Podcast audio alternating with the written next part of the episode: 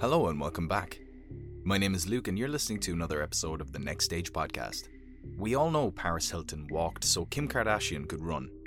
But the reality TV star turned DJ is not resting on her laurels. She's getting into crypto, NFTs, and the metaverse. In this episode of The Next Stage, Paris and her venture capitalist husband, Carter Reum, talk about how NFTs and the blockchain are changing the creator economy. Paris and Carter, thanks for joining us. Um, let's start off, Paris. What is the state of kind of the celebrity influencer right now? We're kind of coming out of COVID. We're still there, but a little spring in the air. Like, what is happening right now? Well, I think that a lot of people have had a lot of time to reflect. Um, people have definitely changed their business model. Uh, for me, I was traveling over 250 days out of the year. And like a lot of influencers, we used to travel a lot. And um, now, within this past year, I just think that people are really just using the technology that's available and all the new platforms like Clubhouse and getting into NFTs. And there are just a lot of more exciting things that are happening right now.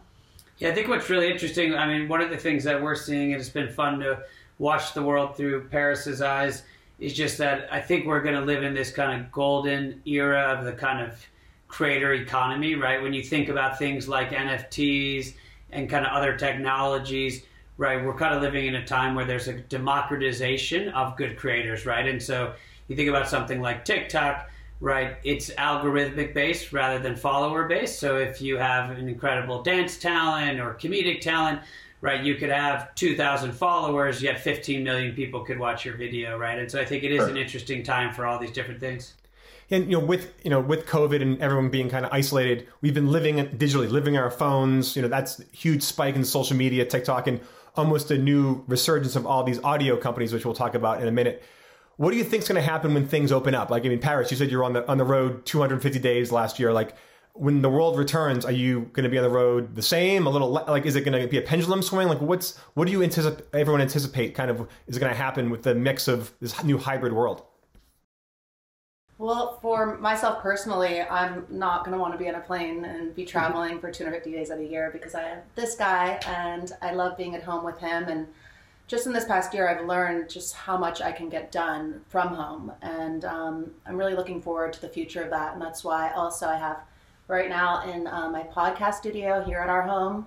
So it's amazing that you can really get so much work done from home. But of course, I would like to travel again one day. But definitely um, going to cut it down because it's just way too much.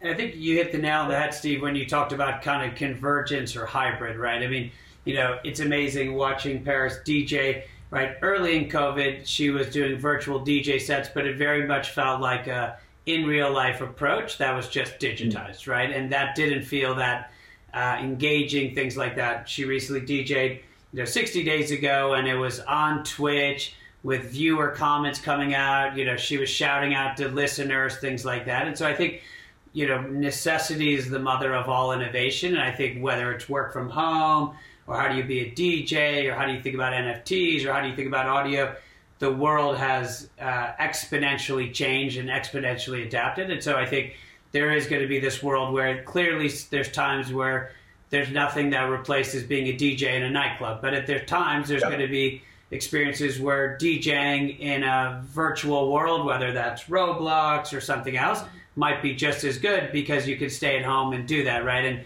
what's great about it is it is this kind of democratization or equalizer, right? All of a sudden, I don't need to fly to Vegas to hear Paris DJ, right? I could be across mm. the world and have maybe not quite the same experience, but a similar experience, right? And so it's that convergence. Yeah, so like the in-person stuff, like you said, you can't replace being in a club live, but now that people are accustomed to more virtual things, whether it's a concert or a, a, you know a DJ set or even like a, a you know anything live, it's a great kind of filler. It's a great it's a great kind of plan B. Yeah, I think that's you hit the nail on the head. It's like Paris and I talk about a lot.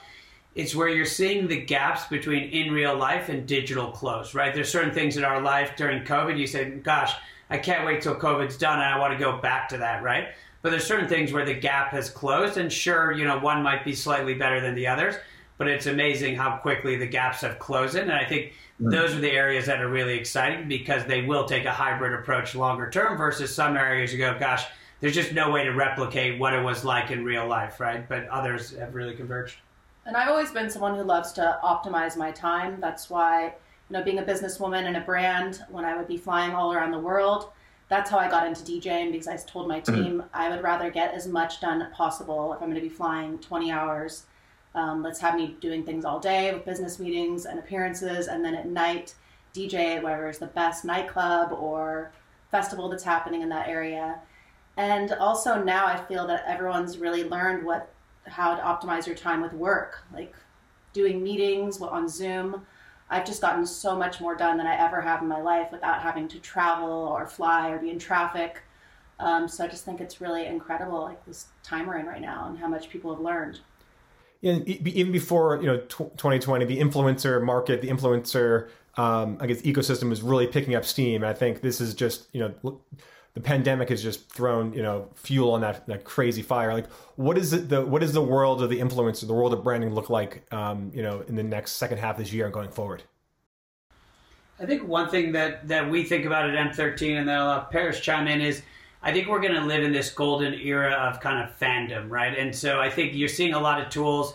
At M13, we invested in, a, in an app called Clash that allows kind of creators to kind of monetize their audience. But you realize there's global celebrities like Paris, but there's also on the other end of the extreme, there's that person in your friend group uh, that lives in your small town that influences you in some way. And so I think when you you're going to see a lot of different tools again whether that's NFTs which is allowing a creator to get closer with their end consumer but also sharing the upside of that over a longer period of time or you're going to find you know that person you look for for certain advice or you just love their dancing or their comedic the ability for a lot of different people to monetize versus mm-hmm. when you think about it traditionally going backwards it was the world of the influencer but they tended to be larger influencers that rose to the top i think now there's just going to be a more equal level uh, kind of playing field for the influencers yeah, and tell me more of the, the NFTs. I want to hear it from Carter as an investor into Paris as a creator as well. I mean, I think you know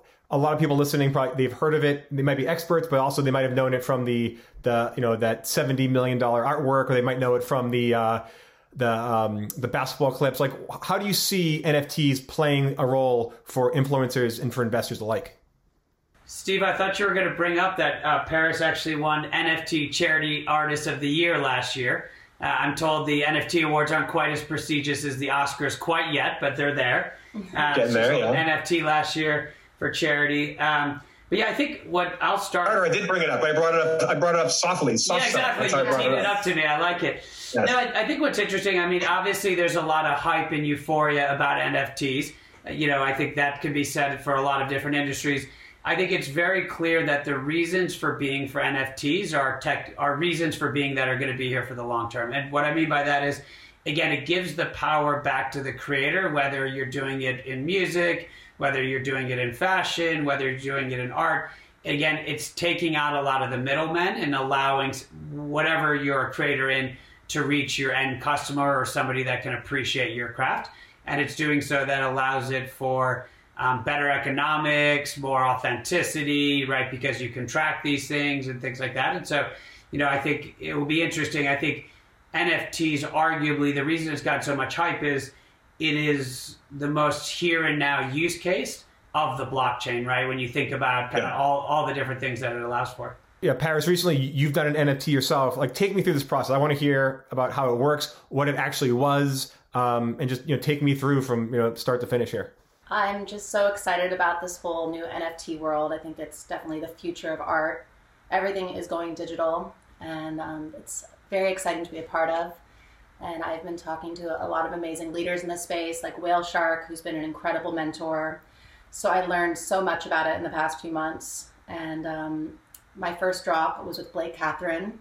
She is an incredible female artist and uh, really speaks to me as a woman. So um, we connected um, through Nifty. I was just super excited because I've always loved her work. And um, we were really inspired to do something about my animals and also these dreamscapes and spaces that are safe and beautiful and feminine and just empowering other women to be creative in this space. Um, so I'm super excited with how the drop went, and now I'm gearing up for the next one, which is happening next month. So um, don't spoil yeah. it, Paris. Okay. Yeah, exactly. So I, I, I, don't think she's announced it yet, but yeah, she's yeah. Uh, she's got a few more tricks up her sleeve when it comes to the NFT space. So where's it go from here? I mean, someone like you, Paris. Like I, I was, I watched your documentary on YouTube recently, and you know, people are saying that you invented the selfie. You are the, you know, the first influencer. You have all this vintage kind of th- like you know digital assets that you own you know whether they're like if if people can auction off like basketball clips you can auction off you know famous shots or famous scenes like are also like someone like you are you thinking about this kind of library of things that might be able to monetize whether it's for a charity whether it's for yourself? Like what's kind of like where's people's brains at right now in the celebrity world? I feel like the possibilities are really endless. And with myself being you know an artist in the art world as well as my TV shows and music and just memorabilia I even have. There is so much. So um, yeah, we've just been going through it all and picking out the perfect things for each drop. But, um, it's really interesting when, when you try to get your hands around NFTs. People say, "Well, why would someone pay something for a digital piece of artwork or a digital yeah. LeBron James dunk?" But then you think to yourself, like, why would someone pay for a baseball card? Right? A baseball card is a piece of cardboard with an inkjet printer on top of it? Or why would someone pay for a baseball bat that somebody used in a baseball game? And what's interesting about so many, you know, at M13, we always think about what's the future consumer behavior five or 10 years into the future. And a yeah. lot of these things seem really hard to get your hands around until you kind of think they've all had cues going backwards, right? And so when you think about NFTs, this is just, you know, going after the $370 billion digital or collectible space, but it's kind of catching up with the world that we're living in, right? And the fact that, right, you know that whatever, whether it's an artwork or a piece of music or something like that, you know that it's authenticated, right? You can imagine, right, why does somebody buy nice clothes? They buy nice clothes so when they go to a party, somebody says, Oh, I love what you're wearing. Well, in a world where five or 10 years from now, we're all moving around Roblox and virtual worlds why wouldn't you want a, a virtual, you know, an NFT of a virtual good or some sneakers or something like that? Because, you know, you can see it's the same status you're getting from that as you take these NFTs and move around the metaverse yeah. as you do kind of in real life. Do you think like investors are looking like just how you know recently like you know how you know people like Bob Dylan sold his you know catalog for you know almost a billion dollars and uh, you know artists and actors and people like Paris who've lived in the digital life for 20 years like are are there going to be investors trying to buy like Paris's uh, you know digital catalog and try to monetize it? Because there's such a endless supply of of uh, of these digital things and especially you know people that have been kind of like pop icons for you know a decade and a half like that's real that sounds like it's a wealth of uh, you know kind of a wealth of assets there. Well as her fiance I sure hope so Steve. But yeah, I think I think like I think it's like anything, right? Like there's there's been t- you know hundreds of thousands of NFTs minted, right? People are have focused on a small number that have really broken through and, and been successful. I think you know there will be a mad rush here of everyone trying to enter the space, but then at the end of the day, it's what does somebody want to collect, right? So I think when you look at Jack Dorsey selling the first tweet, that has that's no different than a baseball bat that somebody used in a famous game. That was the first tweet, right? In a very successful kind of platform. And so I think, you know, even as Paris is doing it, she's a lot of people don't realize she's such a student of the game, and that's why she always has been an innovator, right? So we talk about NFTs. I'd been talking to her about it. She'd kind of been listening. We'd read some articles. And then I woke up two different days in a row that after I had fallen asleep, Paris had gone in some NFT chat rooms in Clubhouse. And she said, yeah. "Oh, I just jumped onto Clubhouse. I was learning about NFTs, and the next way day, I wake up to tweets like, "Oh, Paris Hilton was so great. She was learning about NFTs, right?" And so I think she's she's doing a good job, and I think others are as well in terms of this is clearly very exciting technology, but you still have to be thoughtful about the use cases, and there will be certain use cases that really make a lot of sense, and other ones mm. that hmm. people will try and go, uh, that's probably not a great use case, right, or, or that kind of thing. Very cool. I think uh, I think we're running out of time. I think I have one more question. Uh, time for one more question. Pa- I, I, Paris, I a, a, lot of this talk about NFTs and also just talking about social media. It's really about control, control for the celebrity. I mean, when you first uh, kind of came in the public eye, you're always at the mercy of the paparazzi or what People Magazine was writing, or even what the uh, what the producers of The Simple Life would cut and edit. Nowadays, you know, you have that power. You you can you can publish what you're your own publisher, you're your own producer. What does that mean for someone like you to have that power and control? It's an incredible feeling. I feel that I can finally take control of my own narrative and tell my story. And that's why I'm so excited that I just launched my podcast with iHeartRadio. It's called This is Paris. And on there, I can just really just say whatever I want to talk about, speak freely, have amazing conversations with my friends and different celebrities that come on. And um, yeah, it's amazing just to have that control back because I just feel that people have been writing my narrative for way too long and it was hardly ever the truth. Um, so now people can finally get to know the real me. And um, I'm just so proud and excited. And I love the iHeart family. So it's been really incredible. That's awesome. Well, that's a great, I think that's a great spot to end. Um, appreciate it. Carter, Paris, thanks for joining us. Thanks for listening. If you enjoyed this episode, be sure to leave us a review on iTunes, Spotify, or wherever you're listening right now. So until next week, see you then.